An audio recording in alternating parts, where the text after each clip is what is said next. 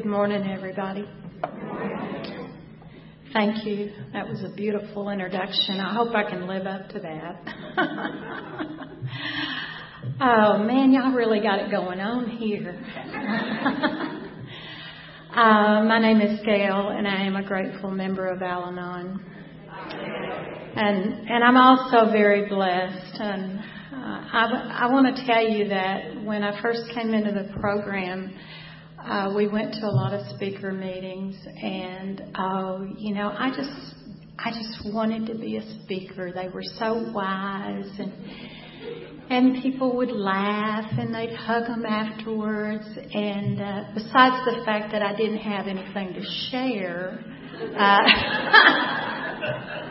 I, I didn't know you had to do anything to get ready to do this. Um, you know, that was my desire until I was asked to speak at a local meeting. And then I, you know, I haven't had that desire since then because it's real stressful to me. Um,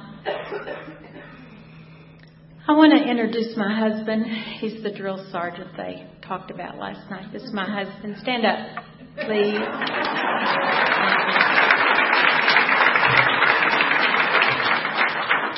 He's my chauffeur, my friend, and my lover, and sometimes he's my partner in crime. Um, you know, sometimes I get kind of long winded, and the tape will be in the back, and he'll be doing like this. And, I say, oh yeah, and Tom and I got married and, and everything's fine. And, you know, that's all I ever say. So I thought I'd kind of address that. And, and um, we married both of us in the program.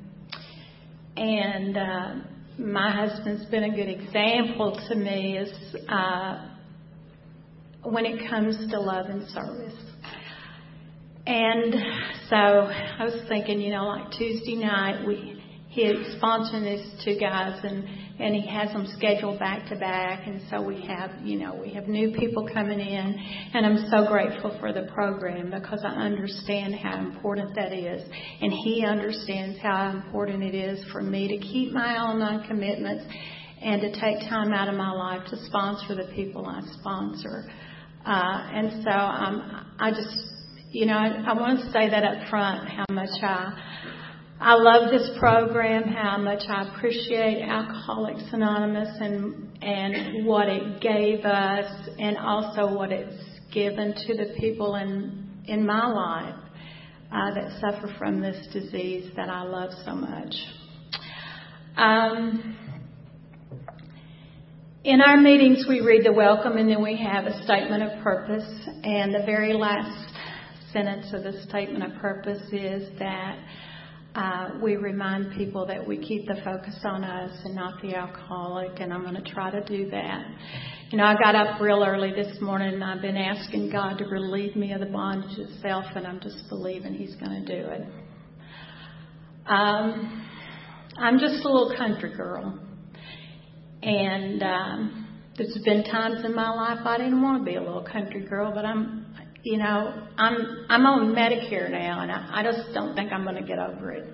Uh, um, but because of the program, you know, I've really come to appreciate uh, where I came from, uh, what I was given, um, and also um, just the fact that I believe that God gives us, you know, we come from wherever we're supposed to, and He gets us to where we're going. Um, I had nice parents, lovely parents. Um, when I hear people talk about um, some of the fa- the things that occurred in their childhood, it makes me that much more grateful. And you know, they weren't perfect, but none of us are, and we all make mistakes. Um, so, you know, I'm just this little country girl and I don't know much about anything and it was expected of me to go to college. And that was very, very important um, to my parents because neither of my parents graduated from high school. And so uh, they had worked really hard and saved, and it was expected we go to college, and I did that. And I can tell you that I did not have a plan. I had living one day at a time down pat back then. you know, I was just kind of going along and enjoying life and so I went off to college and I did what was expected of me. Um, you know, I studied real hard and I knew this, you know, it was really important to my parents. And when I was a senior, I moved out in an apartment with some other girls and uh, there was a lot of students living in this apartment complex and I would see this guy walk by. And you know, he had the right color hair and he had a car. I, you know, that's how I pick my life partners. And uh, whatever. And, you know, and I think probably in any college, you know, there's a lot of drinking and things. And, and I was pretty naive and, um, and I think there was some other stuff going on, but I was too dumb to catch on to that. And I didn't drink too much, and I certainly didn't, wasn't taking drugs. You know, I was too square for that. um, so anyway, I, I kind of chased him until he caught me. I made put myself in his path every chance I could get, and. Uh, and there were all kinds of signs. I mean, everybody's talked about it. It, it was so interesting to me that uh, everybody that got up to the podium, with the exception of Mr. Fabulous, told my story, and that's the gift of the program, the gift of identification. So uh, anyway, uh, you know, it's the 60s, and I got pregnant, and we got married, and that's just kind of how we did it in the 60s. And um, I used to didn't like to tell that from the podium, but it's a fact. And uh, so, you know, about six weeks into this deal, I, you know, I thought, oh my God, there's, I my first hint, of course, he was drinking all along, but my, I mean, uh, it was more than a hint. It was like a wake up call. That uh, we were in our little house, and um, and he was wasted, and he was at a party, and he was talking to people, and there wasn't anybody there but me and him.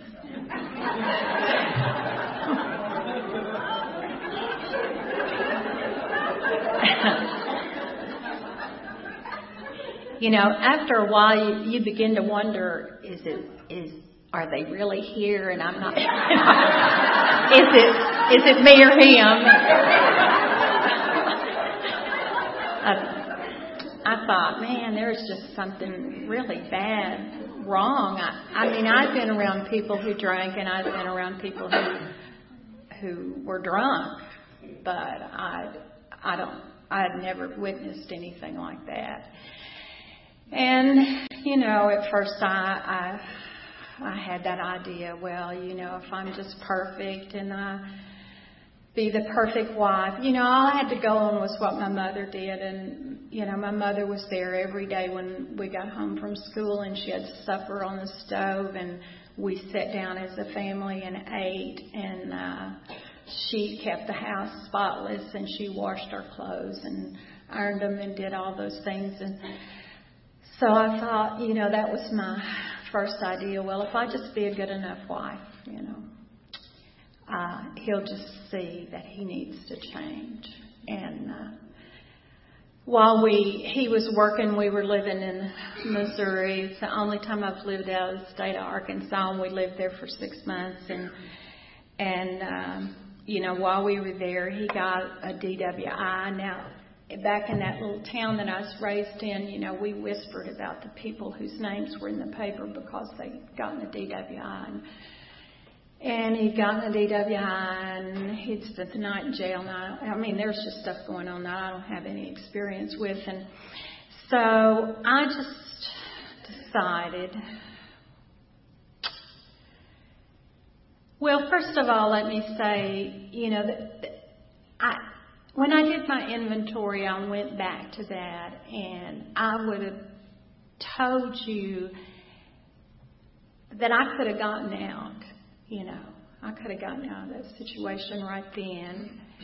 And I said I didn't do it because I loved him. But the reason I didn't do it was that I was too proud to go home and tell my parents I'd made a big mistake. And my pride has uh, put me in a lot of, lot of precarious positions. And so I made the decision that uh, he obviously, I passed judgment on him. I decided he obviously was lacking in moral character. And he lacked willpower. And I blamed whoever looked right for the blame for that. I blamed his parents and, you know, his friends and his ex-wife. Oh, he had an ex-wife, by the way. No kids. We didn't come with kids, but we had an ex-wife. Um,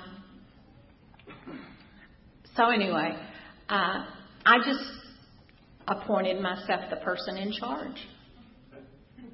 Now, and I did it like that. I didn't sit down and, or I didn't think about it and I didn't pray about it and I didn't talk to anybody about it. I'm just in charge. Uh, because obviously he just doesn't know how to take care of things. And so I did all those things, you know, I paid the bills, blah, blah, blah, blah, blah. Um, and uh, things just got worse. Now, there's a line in the in uh, well, what, in our welcome, and it says, "Our thinking becomes distorted by trying to force solutions, and we become irritable and unreasonable without knowing it." Sometimes our literature is so simple that we miss things. And I would hear that, and what I would focus on was the second part. And I would think, God, that's an understatement. Irritable and unreasonable. You know, oh, how about, how about psychotic, you know, neurotic, suicidal? But the first part of that says, our thinking becomes distorted by trying to force solutions. And the more and the longer I tried to force solutions, the more distorted my thinking became. Um, I just, I began to just, you know, fall into an abyss. Um, I just would do some of the craziest things in the world uh, and go into places that, you know, I didn't need to be in a biker bar. And, you know, I was going to, he's going to come home now. I didn't know what I, when I got him home, I never wanted him. Uh, I think, oh my God, what did I do that for? And then I do it again. Uh, you know, because he wasn't a pleasant drunk. And, I, you know, I hear people talk about that. I just can't relate to that because he was not a pleasant person.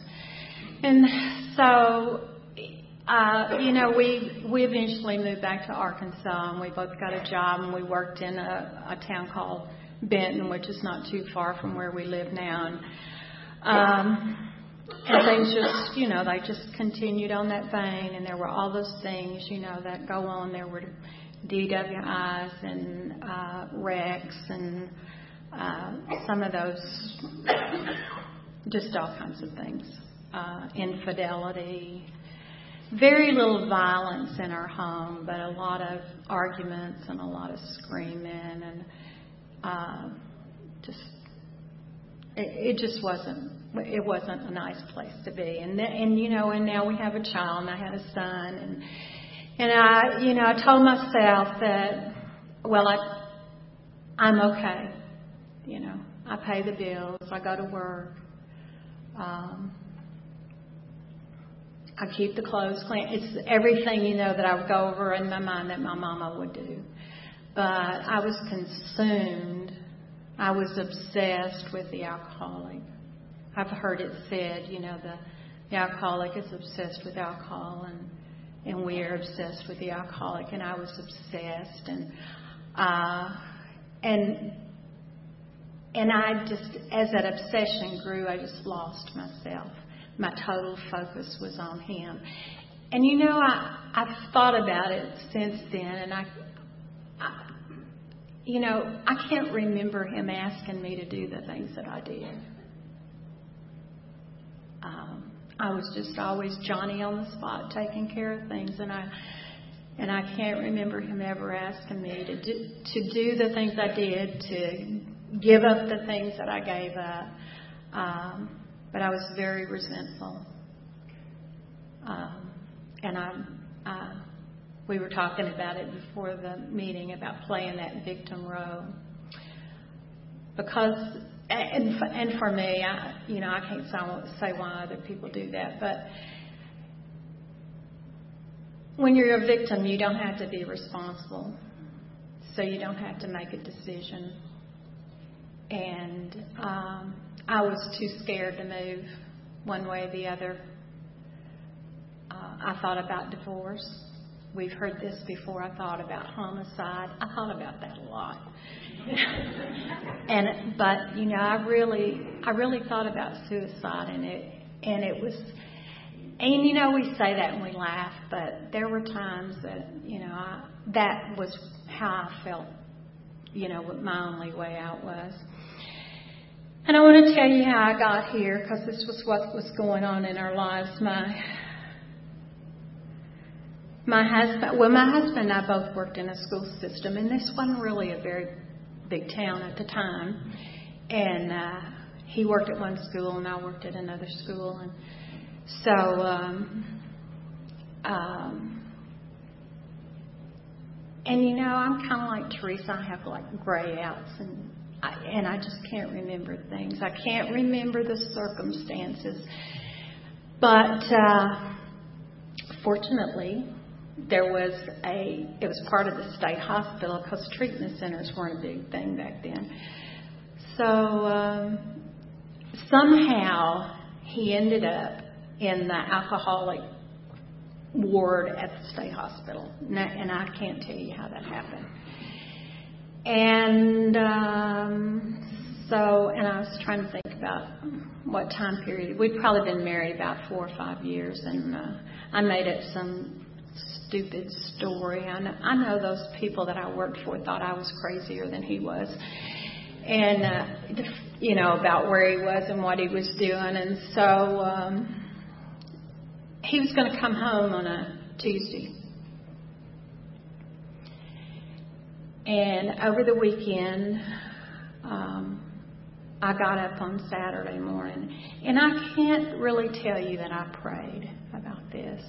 But uh, what I can tell you is I got up on that Saturday morning and I walked down the hall and sit down in the rocking chair and and uh, I had a clear thought. Now I hadn't had a clear thought in a long time. And um, I thought, you know, my husband's an alcoholic, and I'm to learn. I'm to have to learn how to live with that.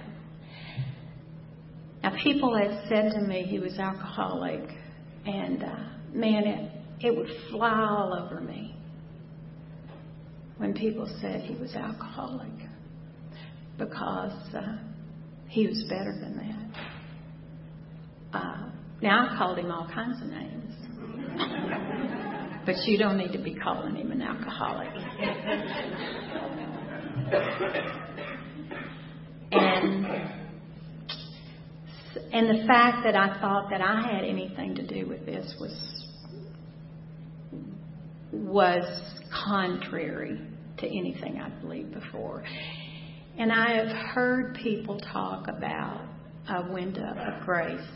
And I believe for me this was a window of grace. And I think God was preparing me. Um, and so he came home and there was a group, an AA group there in Benton that took meetings into that facility, and he told me that he had met some people in AA. and he was going to go to AA, and there was a meeting there for the family. I think he said the wives, but anyway. And I went, the night came for us to go, and I went with no expectation. I was like a blank sheet of paper.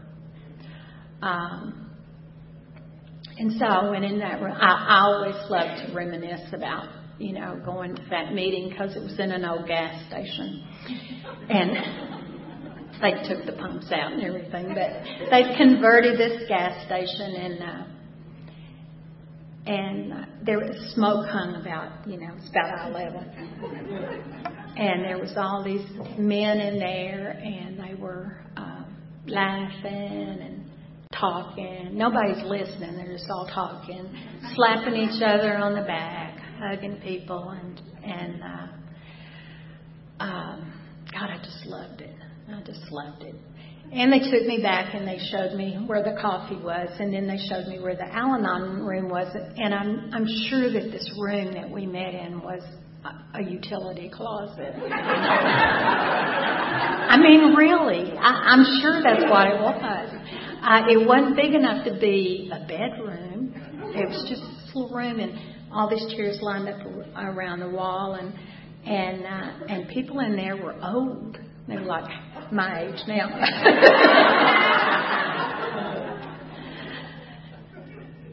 but I was in my twenties, so the closest person in age was probably around forty, and anyway, I don't, you know, we always worry about the newcomer and what do you say, the newcomer and blah, blah, blah. Well, I don't remember anything, so, you know, I don't ever worry about it. I think, oh, they're not going to remember this. Just smile at them and tell them you're glad they're there. Whatever. Uh, but what I do remember, I don't remember what people said, but I came away with the feeling that um, that people understood.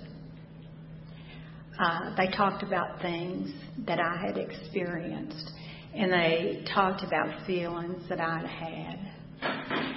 Um, and I'm telling you, I was so shut down. It was such a relief to know that this was happening in other people's homes and that they had found a solution. And I tell this story every time, and sometimes people go, but this little lady came up to me and she said, Honey, you come back, it'll help your husband. Well, she just hooked me. I mean, really, I want to help my husband. So, anyway. so I kept coming back, and and there wasn't a lot of meetings back then, even like in Little Rock, which is one of our bigger towns. Um, and so we would get in the car and we'd go to different meetings, and you'd have the meeting before the meeting, and the meeting, and the meeting, and the meeting after the meeting, and uh, and it was just a, a, a a growing time for me, and I listened. And I remember people talked about alcoholism being a disease, and I wasn't really buying into that, but I didn't want to tell them because uh, I really liked these people, and I, I wanted to stay, but I didn't want to tell them I wasn't buying into that. And uh, how I came to believe that alcoholism is a disease is by going to open AA meetings. I was so resentful toward my husband that I didn't believe anything he said, but I came to believe when I heard so many people describe the things that were going on in our home, and I began to believe that was a disease. And I began to believe that um, my life could get better. Um, I got a sponsor, and actually, I got a. I'm not going to tell you my first sponsor story because I'll probably cry and I'll have mascara all over my face and whatever. So, I'm gonna. I I got this sponsor, and um, so we began to work the steps. And when we got to the steps that uh, mentioned God, I I I was really, really uncomfortable. There's a line in one of our books that says, God is not a terrorist.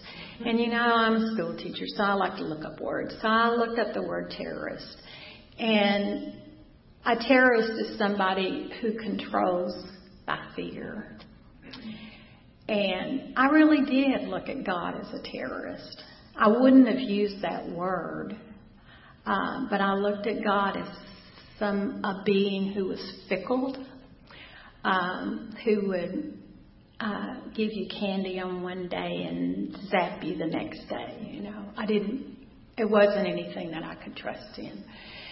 And so finally, you know, she she's pretty smart and she picked up on on this stuff and she said, "This is what I want you to do, and I want you to do it every day." Um, I want you to get on your knees in the morning and I want you to ask God to help you. And I want you to get on your knees at night and I want you to thank Him. And I don't know why I did that because she told me to. Wasn't anybody watching me, but I did it because she told me to. And and I felt like my prayers went to the ceiling and they just fell on the floor and I and I'd get up off my knees and I'd just think this is stupidest thing. and I kept doing it, and that's all I did. That's the only prayers I said. And it, it was less than a month, and my feelings began to change. This program amazes me because it, it's just a wonder to me. It's a mystery. So anyway, so we're on that little path, and uh, so I continue to do that. You know, if I get in trouble today, I go back and do that. Um, it's just such a simple thing. This is such a simple program. Oh, jeez. Anyway, so um, you know, we got to I kind of did this God thing as an experiment. So I started trying to turn little things over to God and see what would happen. I was just going to see what will happen. And uh, and you know things. Uh, when you get yourself out of the way, what's supposed to happen happens. And so when I was turning these little things over to God, uh, I, did, I wasn't in control anymore, and I, I she'd also told me to keep my mouth shut. I said, you know, don't tell him what to do. Don't ask questions. He has a God of his own. He has a sponsor. Turn him over to his sponsor. And um, so anyway, I'm I'm kind of doing my little experiment, and uh, and things are, you know, they're going pretty good, and we're not fussing, we're not fighting. He's going to meetings, I'm going to my meetings. Sometimes we're going to meetings together. Um, we had to learn how to talk to each other. One of my assignments was that. Um, um, I was supposed to say something nice to my husband every day. And the first day that I was supposed to do that, I just thought all day long. I was at work and I was thinking, oh my God, what am I going to say? What am I going to say? And so the only thing I could come up with was that he had pretty green eyes. And so he comes home and, you know, I'm like waiting on him to tell him he has pretty green eyes. And he looked at me like I was from another planet. it's like, what? You know, uh, but it was easier the next day and it got easier and easier and easier. Uh, so I'm doing my little God experiment, and um, school had just started. And I taught math, and I had a, we used, we call them different things now. I don't know what they call them now, but I had what was called an accelerated class, which means the kids are smart. And uh, I had a boy in that class, big old boy, and I was not as fluffy as I am now. I was much smaller. and he probably made two of me. And uh, his reputation had preceded him.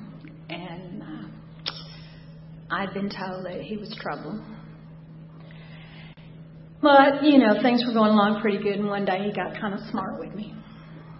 and and you know, my mode of operation is if you get in my face, then I get in your face. And it doesn't matter to me if I have to get on a step ladder to do it.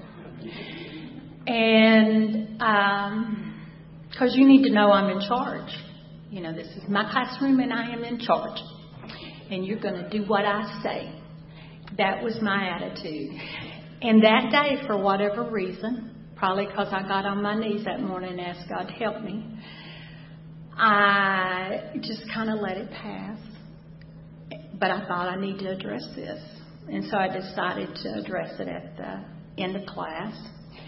And then I did something uh, foreign for me.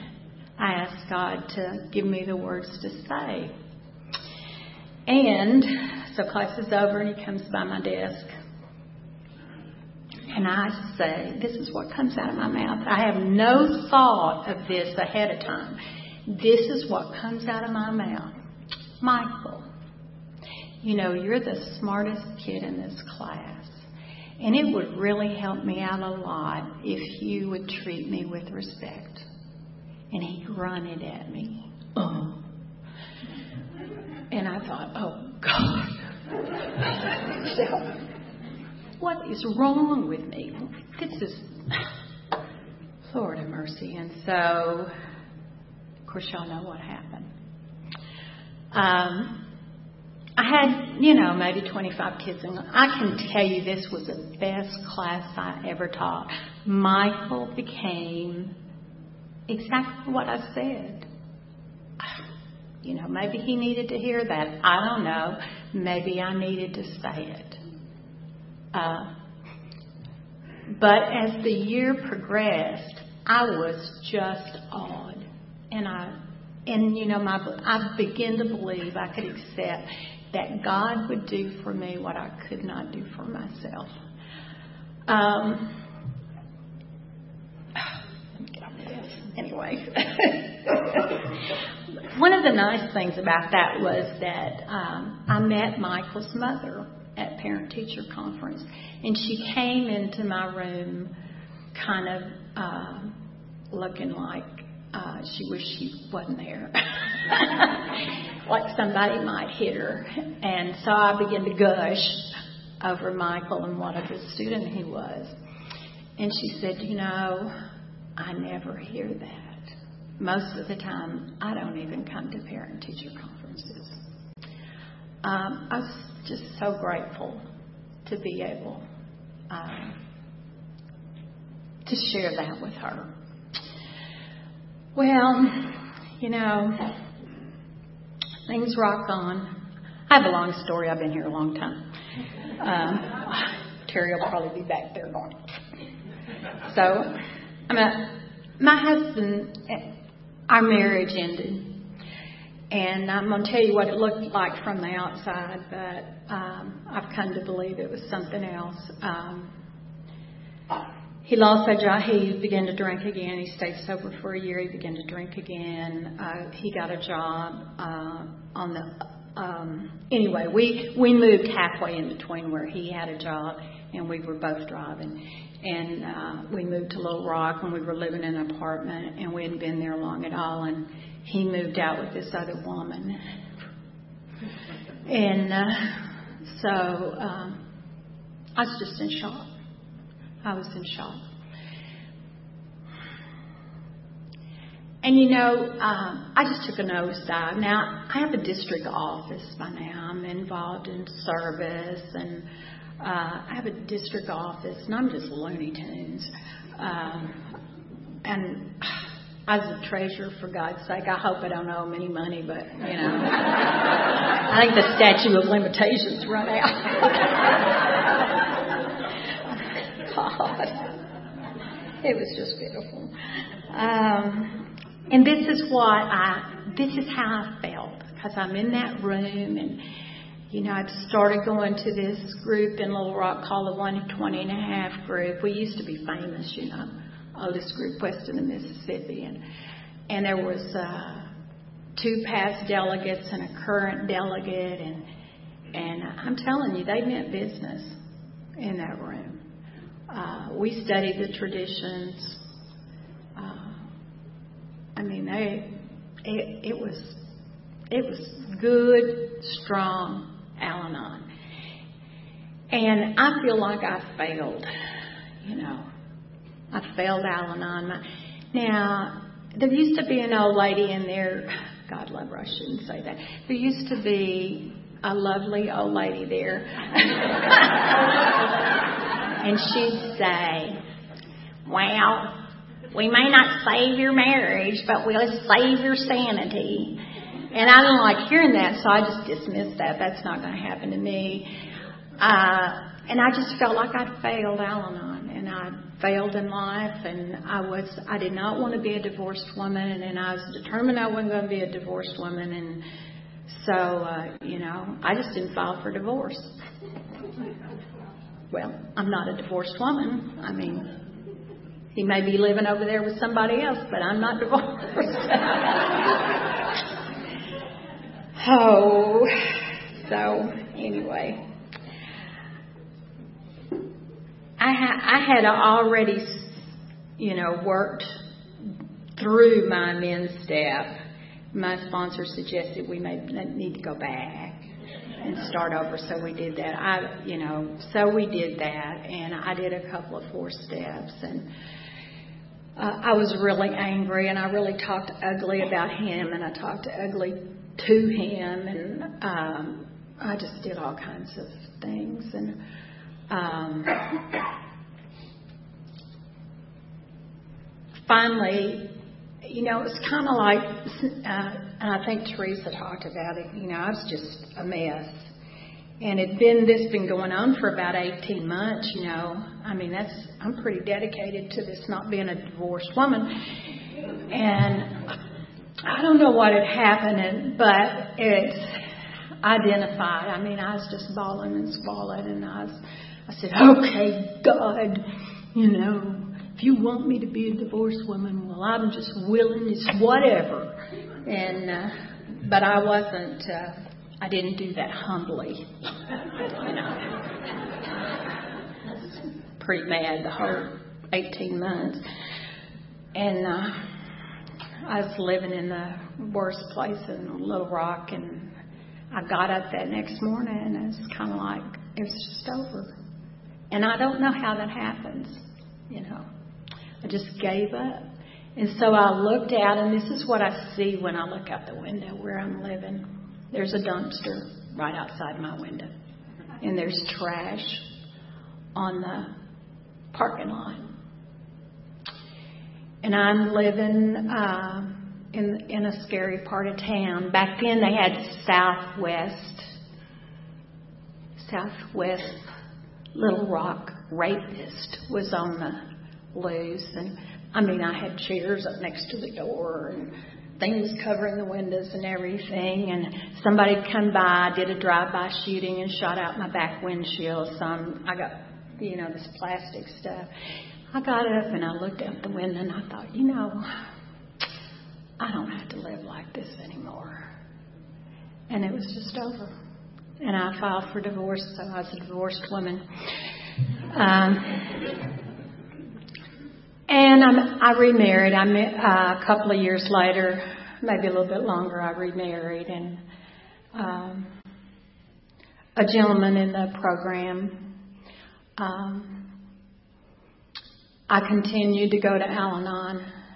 Um, and I, you know, I, it doesn't surprise me that I married somebody in the program. We speak the same language, and uh, uh, you know, all this time I have this child that I'm dragging through all this nonsense, and uh,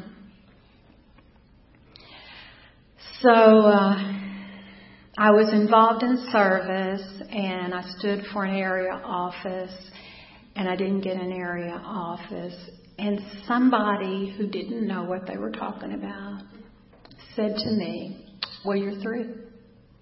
You know, you can't hold another office.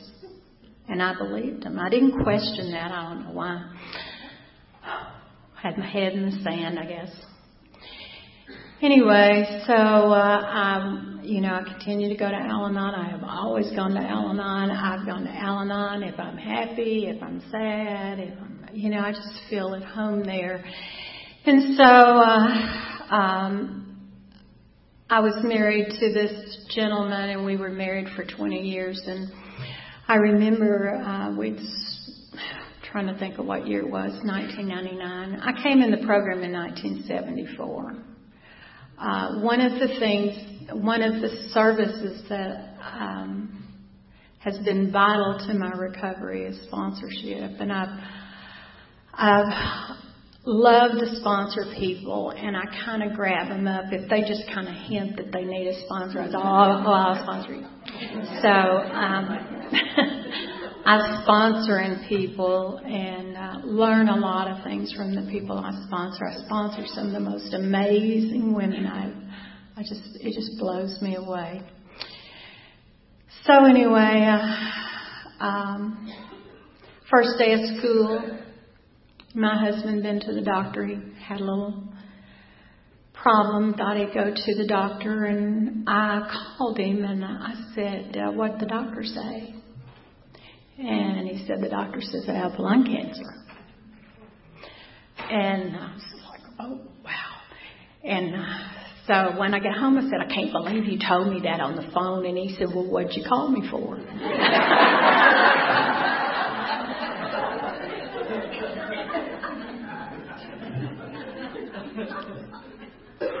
now, we went to the doctor, and he gave us all this stuff.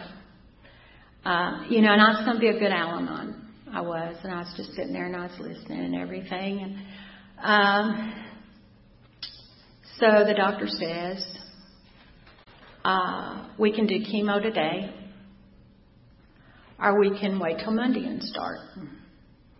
And my husband says, Well, I wanted to play golf tomorrow. And I went, what? I said, Are you crazy? And then the doctor volunteered to leave the room and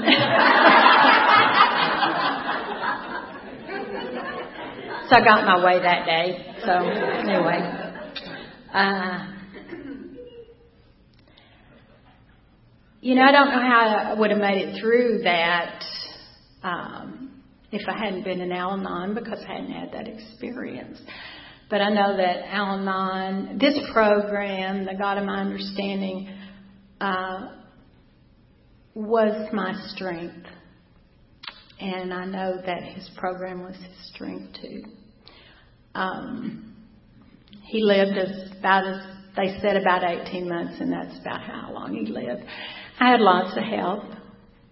Uh, anytime, you know, we weren't just bombarded by people, but anytime we had a need, uh, it was met. Somebody showed up, and everything that we needed.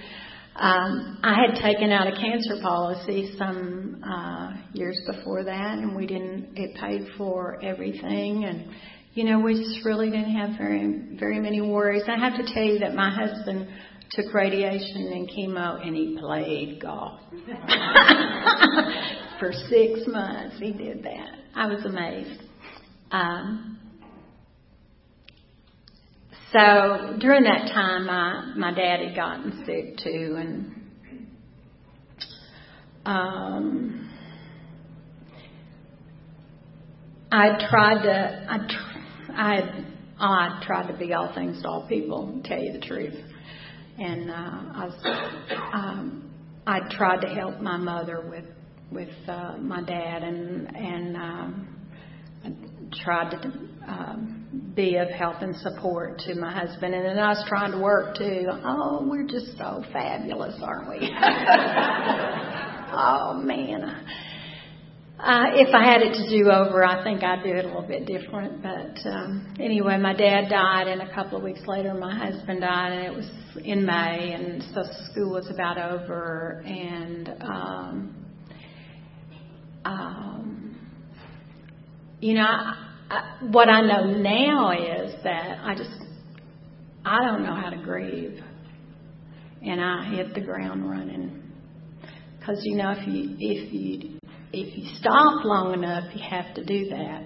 You have to grieve, and so I hit the ground running, and we buried my husband on Thursday, and on Monday morning I was back at work. Um, I don't think that's an awful thing.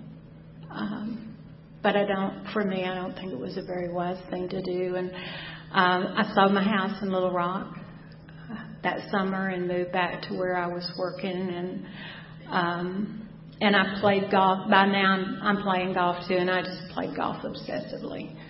Um, there were some people in the other program in AA, and I'd been playing golf with them for a long time, and and uh, they were all guys, you know, and they just, you know, they just let me play golf with them. And you know, if you get tired enough, you just go home and fall in the bed, and you don't have to think about those things. So that's kind of how I did it. Um, and that I, uh, my husband been dead two, three years, and you know, and I was just running with Al-Anon gals, and I was really kind of enjoying myself. And I had the people at work were very kind to me, and they everybody made sure that I had places to go. And I I said one time, you know, I went to birthday parties for people I didn't even know. You know, I just I got invitations, you wouldn't believe it. They were so wonderful. And so uh, I went somewhere uh, one of those deals really kind of, I went somewhere I probably would never went because uh, there was some people there in AA and Al-Anon that were going to be there, and I wanted to see them, so I went, and that's where I met Tom. And uh, he he can I? Well, I'll just tell it, and then you can get on to me later. anyway, um, I have to tell you also that I I had I knew he was in the program because I had seen him at conferences, and uh, and I had uh, admired him from afar, and uh, and see and and you know I always say, well, you know, I may be married, but I'm not blind, and so. Uh, I, if I admire my neighbor's flowers, I'm not going to go over there and dig it up. I'm just going to admire it, see. So I had admired him from afar because he was married back then. So anyway, uh, so he's there with his friends from AA, and uh, I'm there, and we meet, and so um, that's kind of how we got together. And it's a lot of fun dating in AA because then all my friends, and, you know, I had AA friends and Al-Anon friends in this little town in Benton, and they're just all concerned. Oh my God, they're all concerned. Now, see, I'm too stupid to be concerned. I'm not concerned. I'm in love. See, and he's in the program, so it's okay. And so anyway, we got married. Uh, we did it like the alcoholic way, you know. We got married six months later. At least we, you know, at least we waited six months. Hey, you know. And so he moved to Benton. He had a job where, you know, he could work from anywhere. And I was, and I had my life planned. See about, I, I know when I'm going to retire. I know where I'm going to live. I know how I'm going to live my life. And all that changed. Um, and I had bought this little house in Benton. It was real cute. It had it's blue and it had pink wallpaper. no, ruffles on the pillows. and so, besides the fact that it was girly, um, it wasn't big enough for the two of us. So uh, it was a, a nice house for a single person. And so anyway, we we started looking around for another house, and I was going to retire in a couple of years, and so we moved to this uh, place called Hot Springs Village, which is a retirement community, and it's um, it's on the edge of the Ozark Mountains. It's really really beautiful there. Um, and you know where I grew up, it's it was just like it was just dirt. It's farming community, and way off over there you might see a tree that somebody left on a fence row. But I mean everything's flat, and so we move. It's hilly, and and they have deer, and and you can see deer in your yard, and it's just this lovely place. And so we move over there, and I worked for another year, and I didn't enjoy the drive, and so I retired. And six months after I retired, I had I went to live with to stay with my mother because my mother had Alzheimer's, um, and I didn't realize it uh, because I'd been working and I wasn't paying attention. And uh, uh, my mother had some other; she was diabetic. She had um, lupus, and she she wasn't taking her medicine. I think she thought she was taking her medicine, but she wasn't. And so we kind of did that deal. I have a sister. Uh, so my sister was still working, and we're and we're trying to take care of her. And um, I finally had to. My mother had a business, a farm. Um, I finally I had to take her to court and get um, guardianship. And you know, I can tell you this, and it doesn't take very long. Um, it just about ripped my heart out.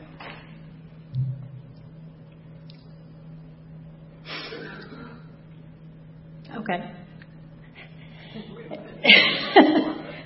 I'll get over it in a minute.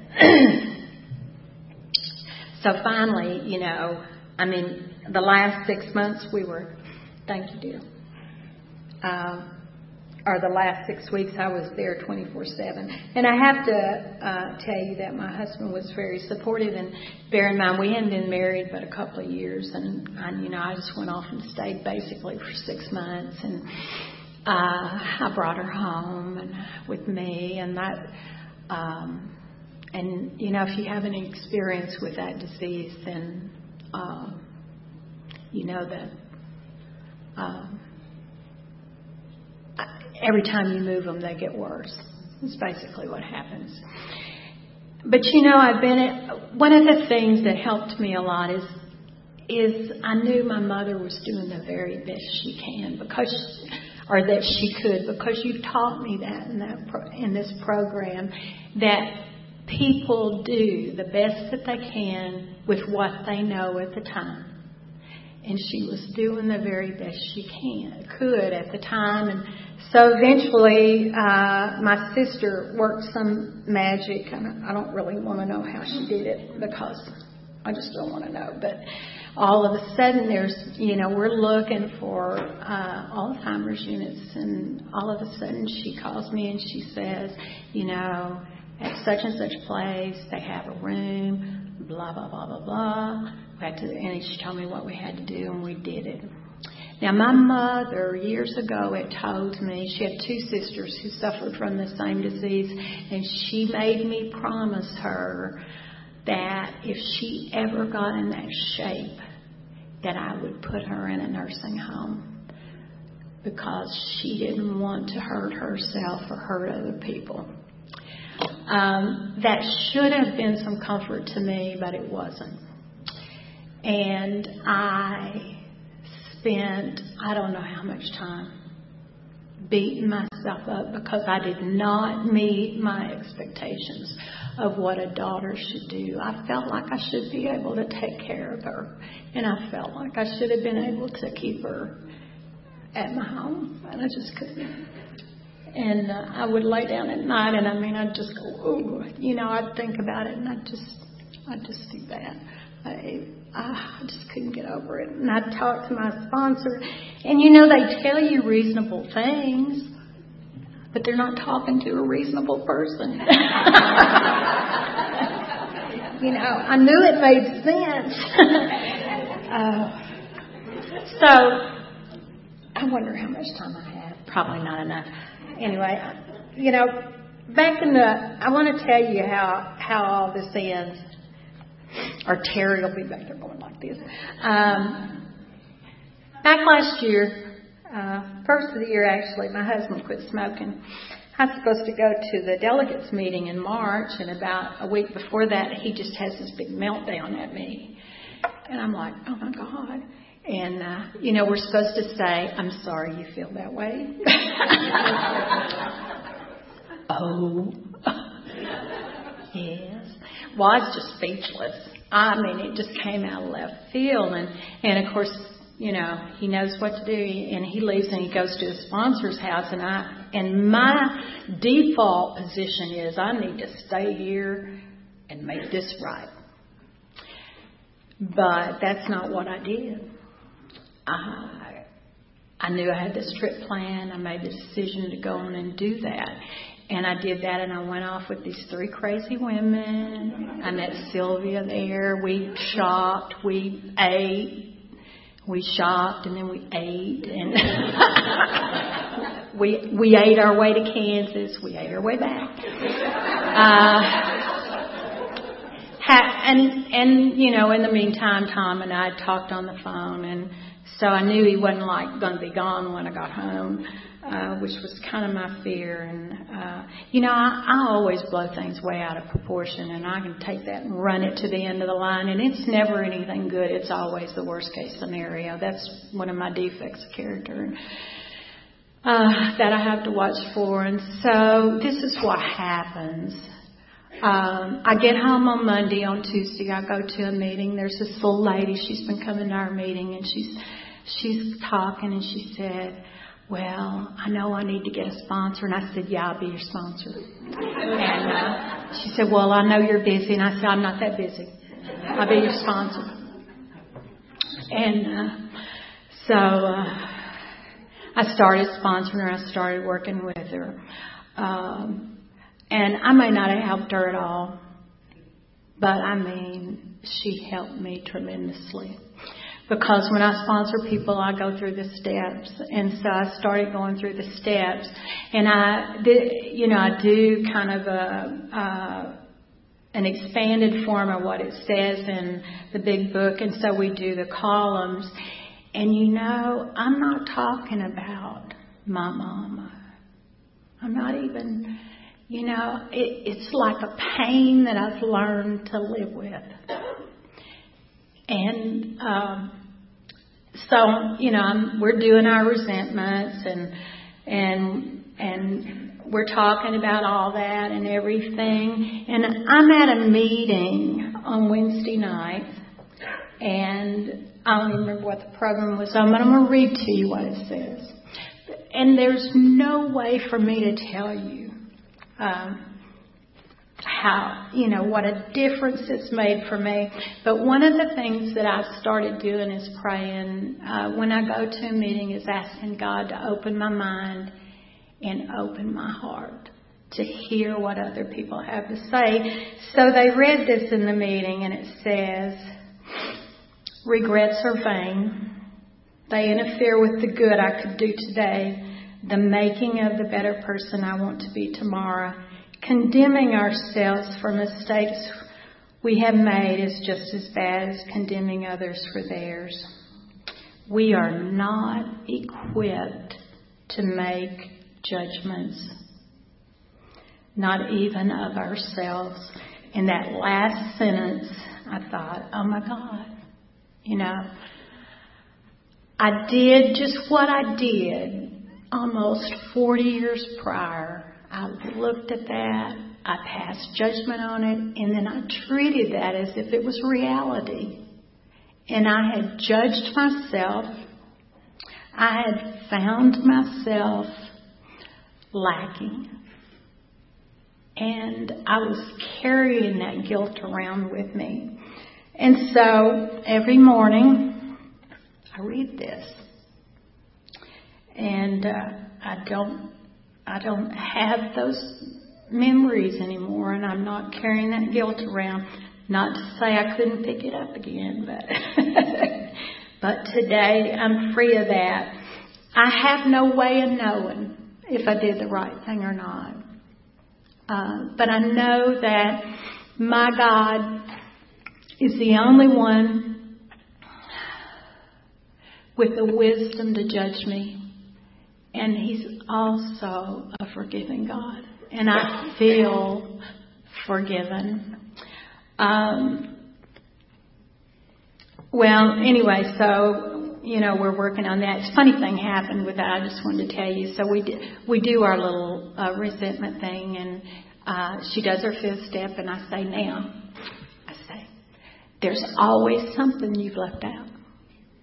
So you be sure and call me. And uh, so I see her at the meeting, and I said, Did you think anything you left out? No, didn't think anything I left out.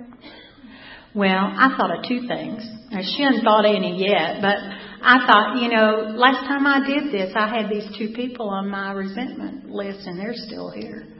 And uh, so, you know, uh, God works in mysterious ways. Um, you know, for a long time, my husband, my first husband that brought me to this program, got killed in a car wreck. Um, he was 60 years old too young to die. He was living on the street in a tent. Never been able to get this program. Um,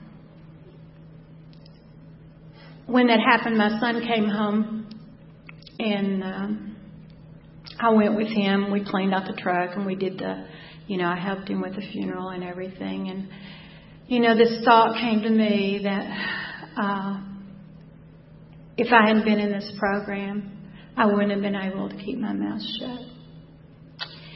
And it wasn't even a chore to keep my mouth shut. God, you know, this program and the God in this program had removed all of that stuff from me. And I realized, you know, that we were just sick people doing what sick people do.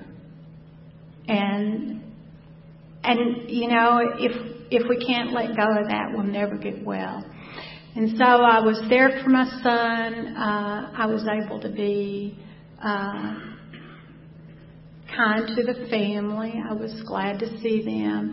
And I was sad for him that he never was able to enjoy any, any sort of or any length of sobriety. And I was sad for my son because his disease had taken him away so early.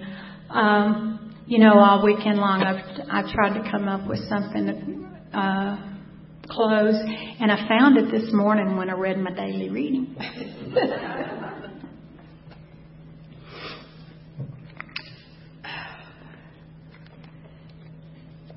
and it's not actually the 21st, it was on the previous page. Oh, you know, if I forgot to tell you, you know, uh,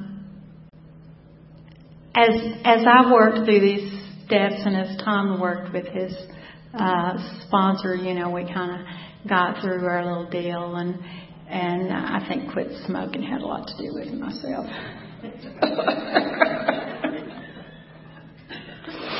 um, and I love him very much.